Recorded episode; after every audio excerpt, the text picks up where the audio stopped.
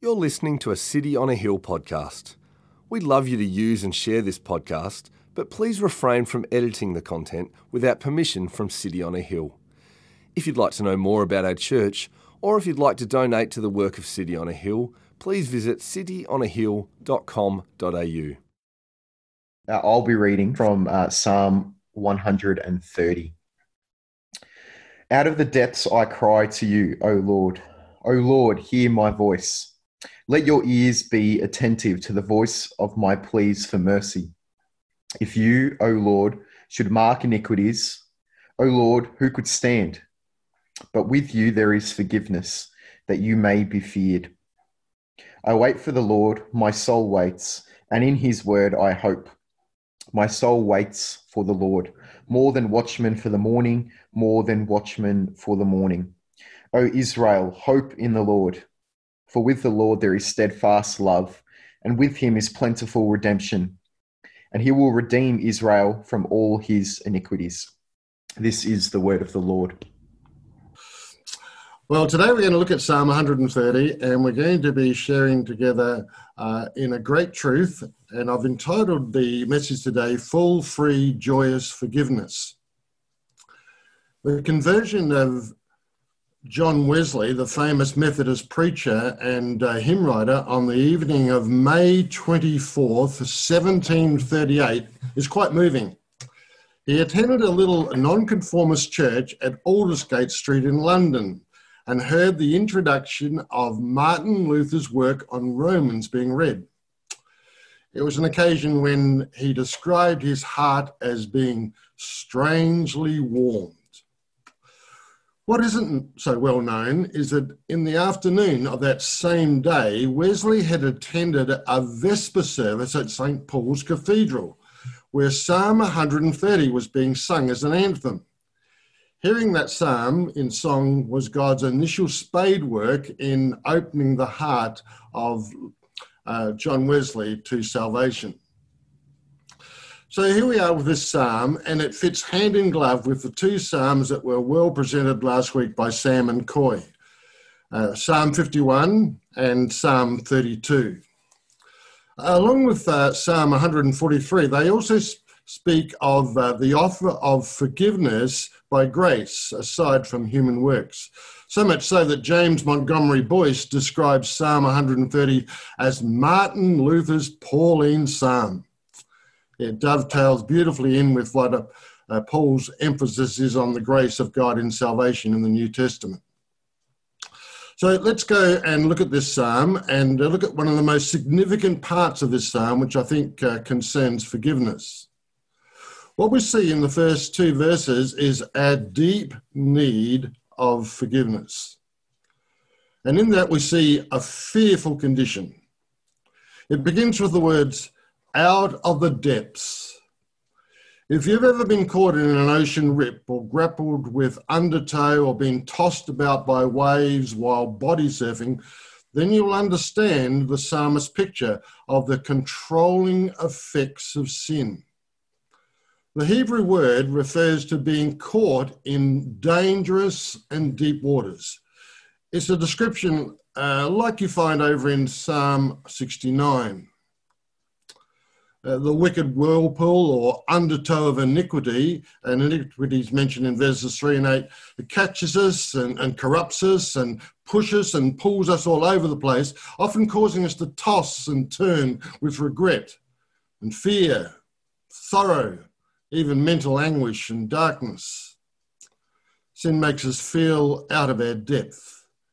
It's a scary position to be in, to be dominated by sin and feel distance from God. The healthy aspect is that a time like that often causes us to turn to God. Writing on this psalm, John Calvin says, Nobody can presume to intrude himself into the presence of God. Nor can we um, live in a fantasy world where we think we are basically good people at heart and where we flatter ourselves for doing right actions, or we go about life ignoring our sins through inattention. Right from birth, we're given to wrong actions and suffer from the corrupting effects of iniquity. I used to say, with regard to our children, we could easily write a book on sin in regard to our children. I mean, just look at our children, how they carry on when they're caught out doing unkind or wicked things. Something goes off in their depths. Their conscience kicks into gear. It's often followed by tears and blame and excuses. According to Romans 1, we suffer the effects of God's deserved wrath, a terrible and impending reality. It's revealed every day against us for the unrighteous we carry out in our lives.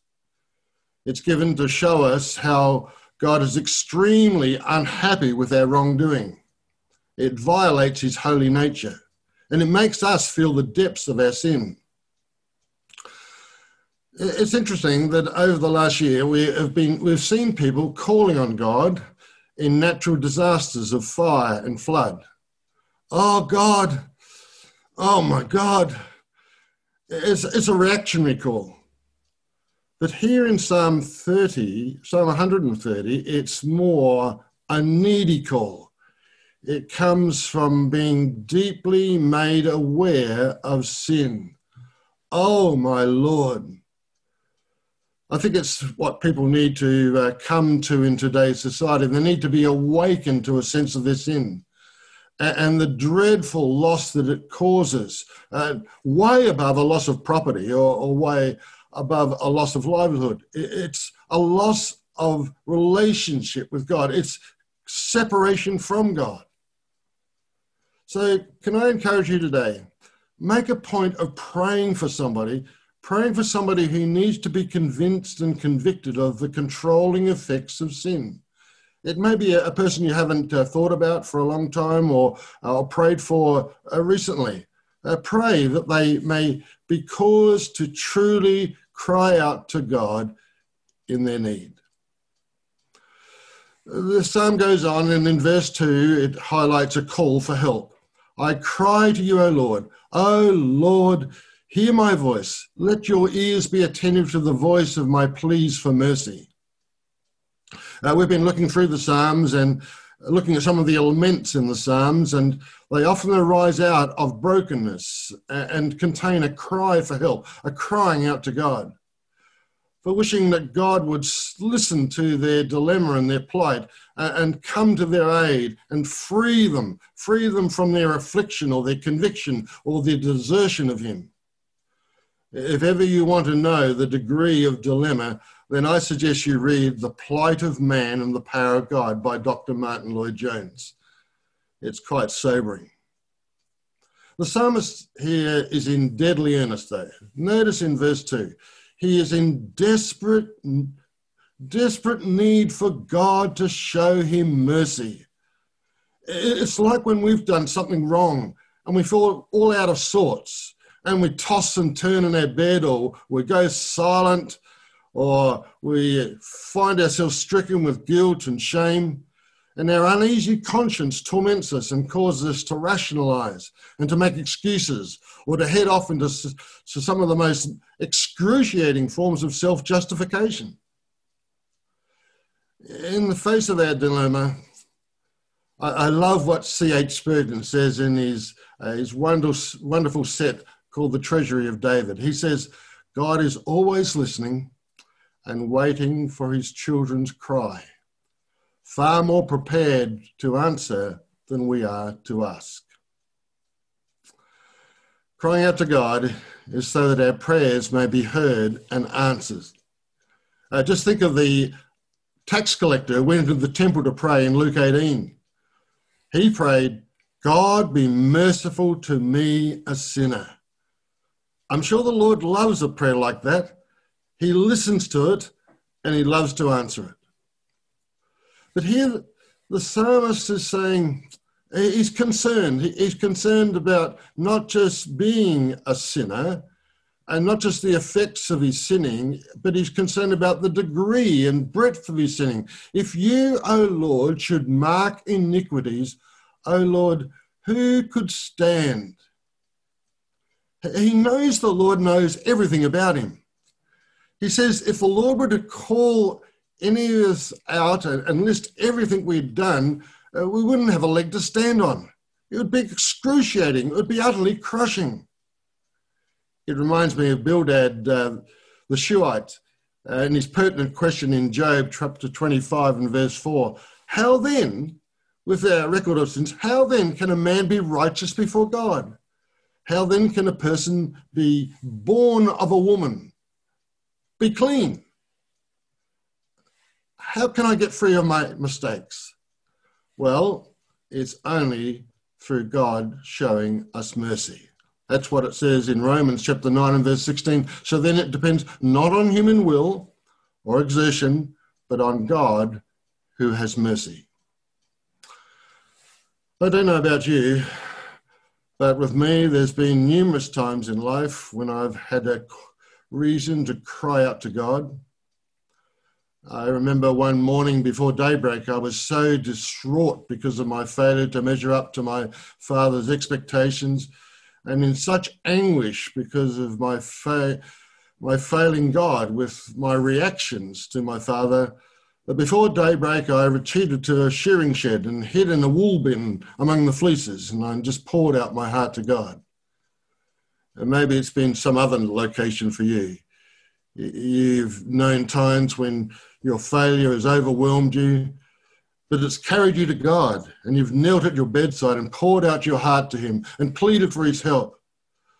Well, God takes that depth of need to heart.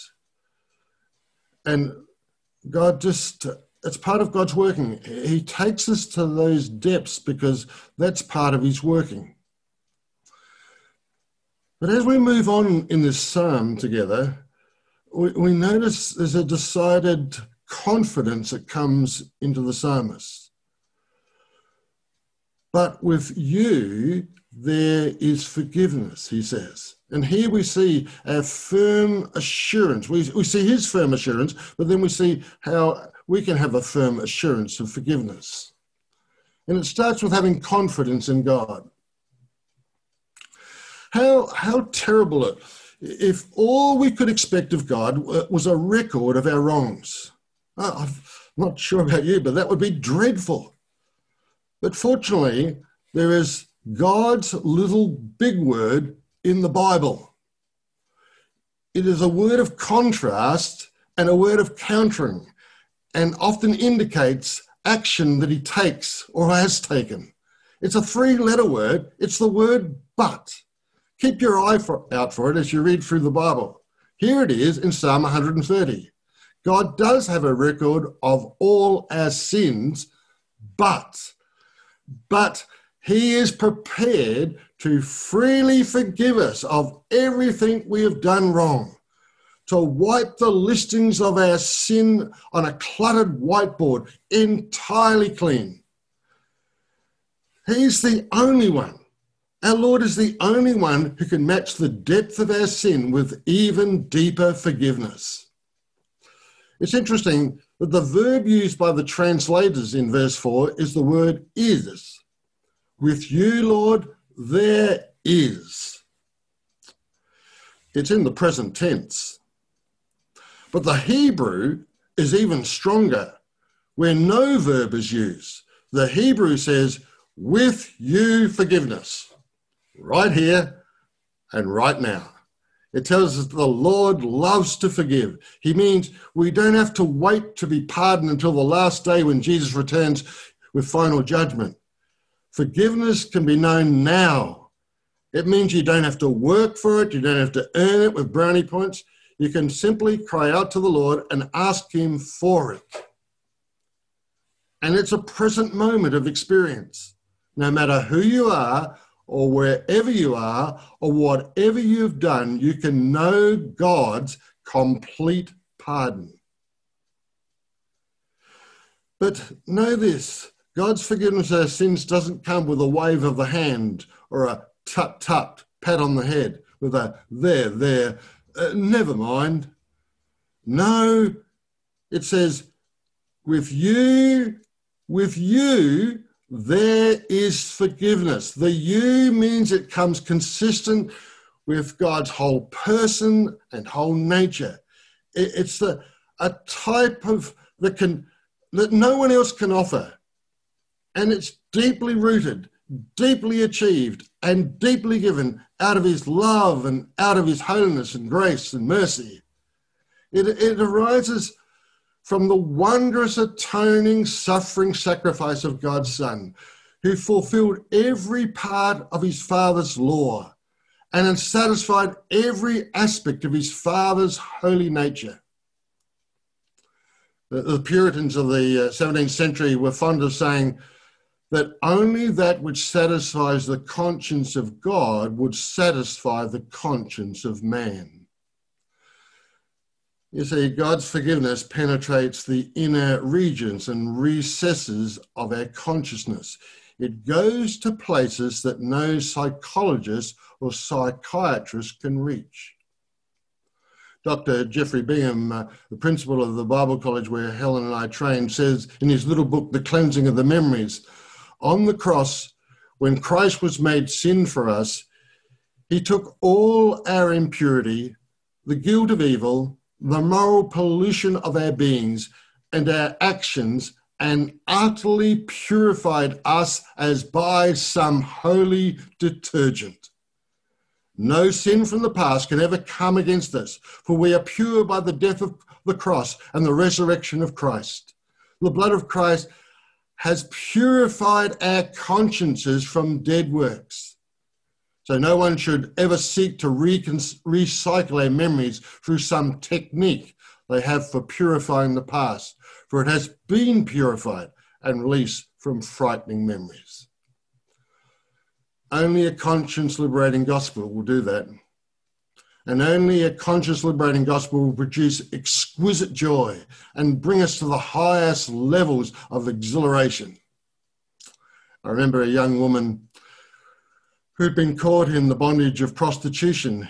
Uh, she came to Christ and uh, was involved in Christian teaching, and she went along to uh, a conference, and uh, there was a study on forgiveness. And she said to me afterwards, she said, Oh, God is so good. He has made me a virgin again. Well, that's the extent and the depth of God's forgiveness. People need that. They need God's powerful, deep, purifying work. Any weak evangelism can only produce a weak release for the conscience.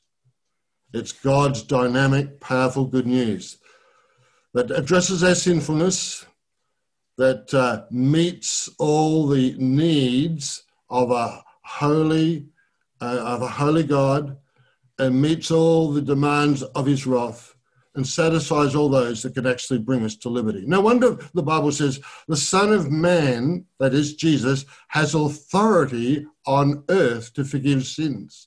No wonder Jesus could come to a sinful woman and say to her, I tell you, her sins, which are many, are forgiven. Well, God's thorough atonement means our consciences can be cleansed and set free.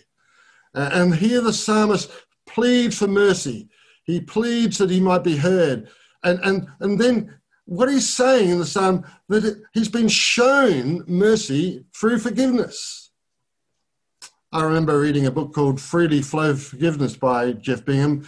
And in it, he says, God's forgiveness is a gloriously liberating experience. It assures us of God's love and his acceptance of us. It sets us free in life to live in simple honesty.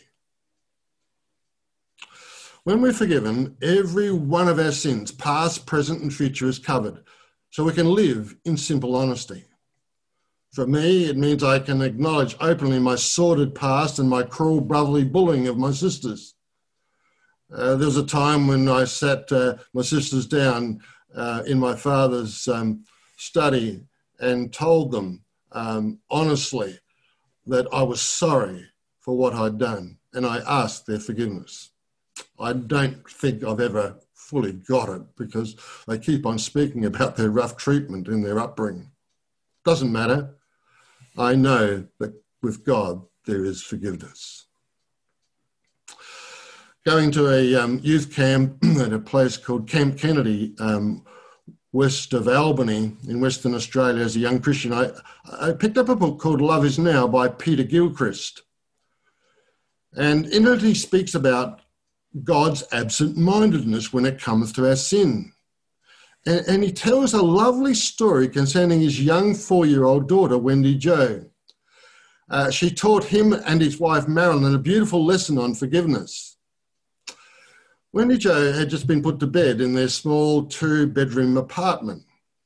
Often, Marilyn would put Wendy uh, to bed in their own bedroom to stop the chatter between the children when they should have been going to sleep. Marilyn was in the kitchen doing the dishes when she heard Wendy Jo jumping up and down on the bed. And after asking her to stop, she heard her doing it again. If I have to tell you again, Marilyn told Wendy, you will be sent to the naughty corner.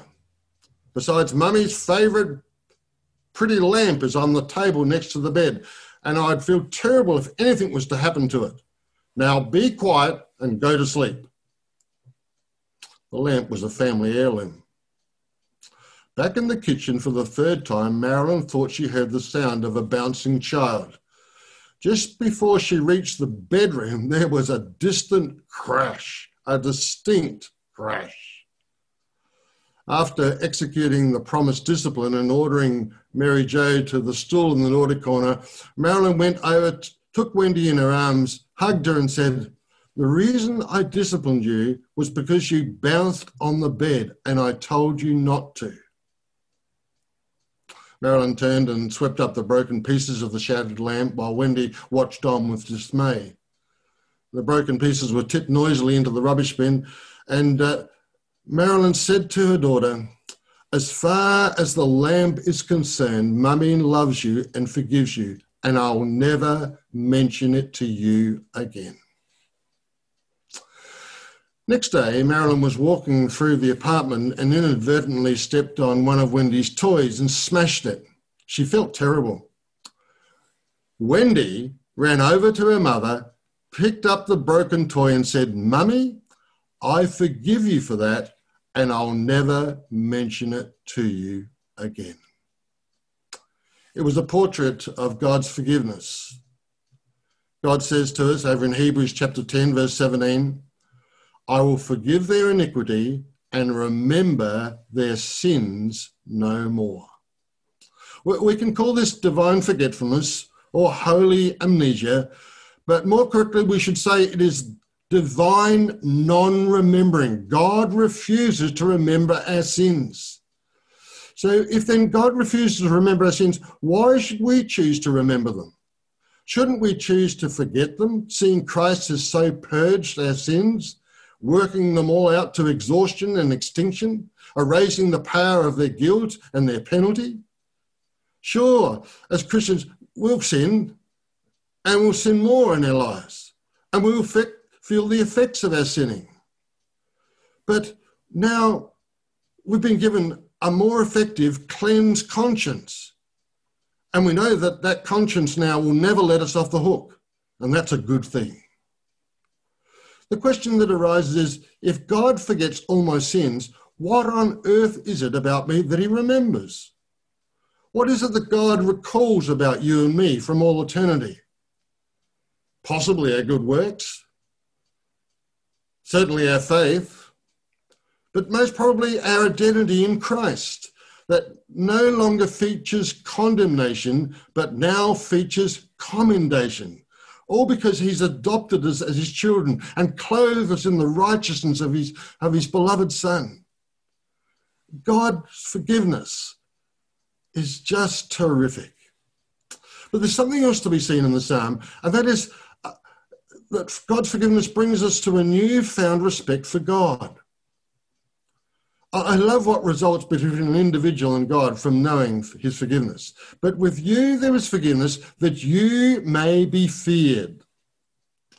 Charles Haddon Spurgeon says, It is God's prerogative to forgive, and he delights to exercise it because it was because he has a, a merciful nature and has provided sacrifice for sins. Therefore, forgiveness is with him for all that come to him confessing their sins.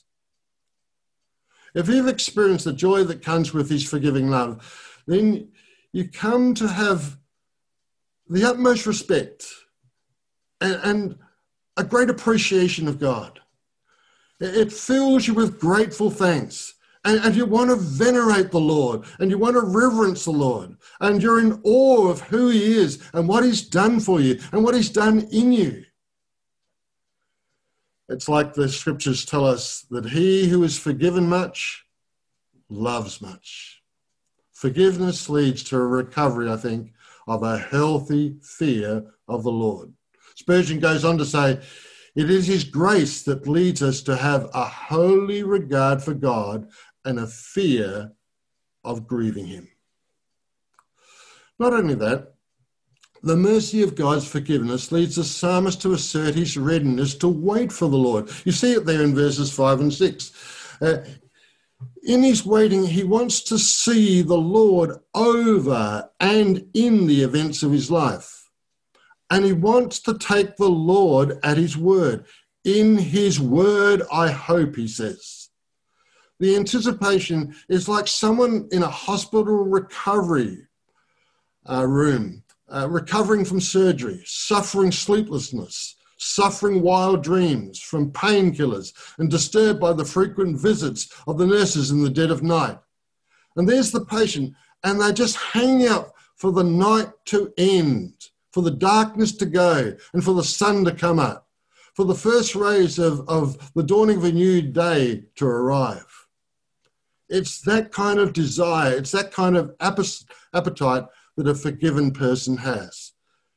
It's uh, like a patient or it's like a security guard who looks forward to the morning. So the forgiven person looks forward, looks forward keenly, earnestly to, to knowing God better, to seeing answers to prayer and outworkings of his plentiful redemption. So be encouraged today. Be encouraged by God's loving merciful, all extensive forgiveness. And in that, be patient, be submissive, keep calling upon God, and keep waiting on God's help in the circumstances we find ourselves in this current virus confinement. So, in conclusion today, feeling sin in the depths of our being in our bones, in our heart, in our mind, in our conscience. It's a good thing. It's a gift of God's grace, as we heard about last week. It's in those depths that we can be assured that God really listens to our cry and is ready to cleanse us and set us free by his full and total forgiveness. And know that at one point we may be broken, a sense of sin, but another point, we can enjoy huge relief and can know an, an outburst of joy or an upwelling of joy in knowing that we've been cleansed by God. So being pardoned and cleansed clears the way for us now to go to God, yes, and even to confess uh, and confess up to God for our sin, so as not to grieve his holy name and nature. Knowing all this is just part of loving God for loving us. And it's all part of knowing God better and better. We are set free, wonderfully set free to wait on God, to wait for God, and to trust Him to work. It's a wonderful position He puts us in. Let's come to the Lord in prayer.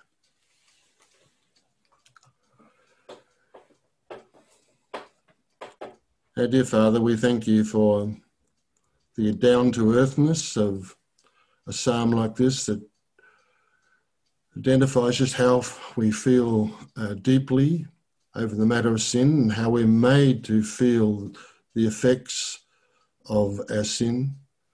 But then, Father, for the assurance that you give us that we are a forgiven people, that you are a wonderful, forgiving Lord we thank you for that. We thank you for the release. We thank you for the relief. We thank you for the new start you've given us in life. And Father, we pray that we might live in the good of what you've given to us. We pray that we may be forgiving people and loving people. We pray that we might be concerned people and compassionate people for those, Father, that are still suffering the dreadful effects of their own sin. So, Lord, bless us, we pray. Take this psalm and uh, just uh, underline it to us uh, by your Spirit, we ask. For Jesus' sake. Amen. Thank you for listening to our podcast. If you'd like to know more about our church, or if you'd like to donate to the work of City on a Hill, please visit cityonahill.com.au.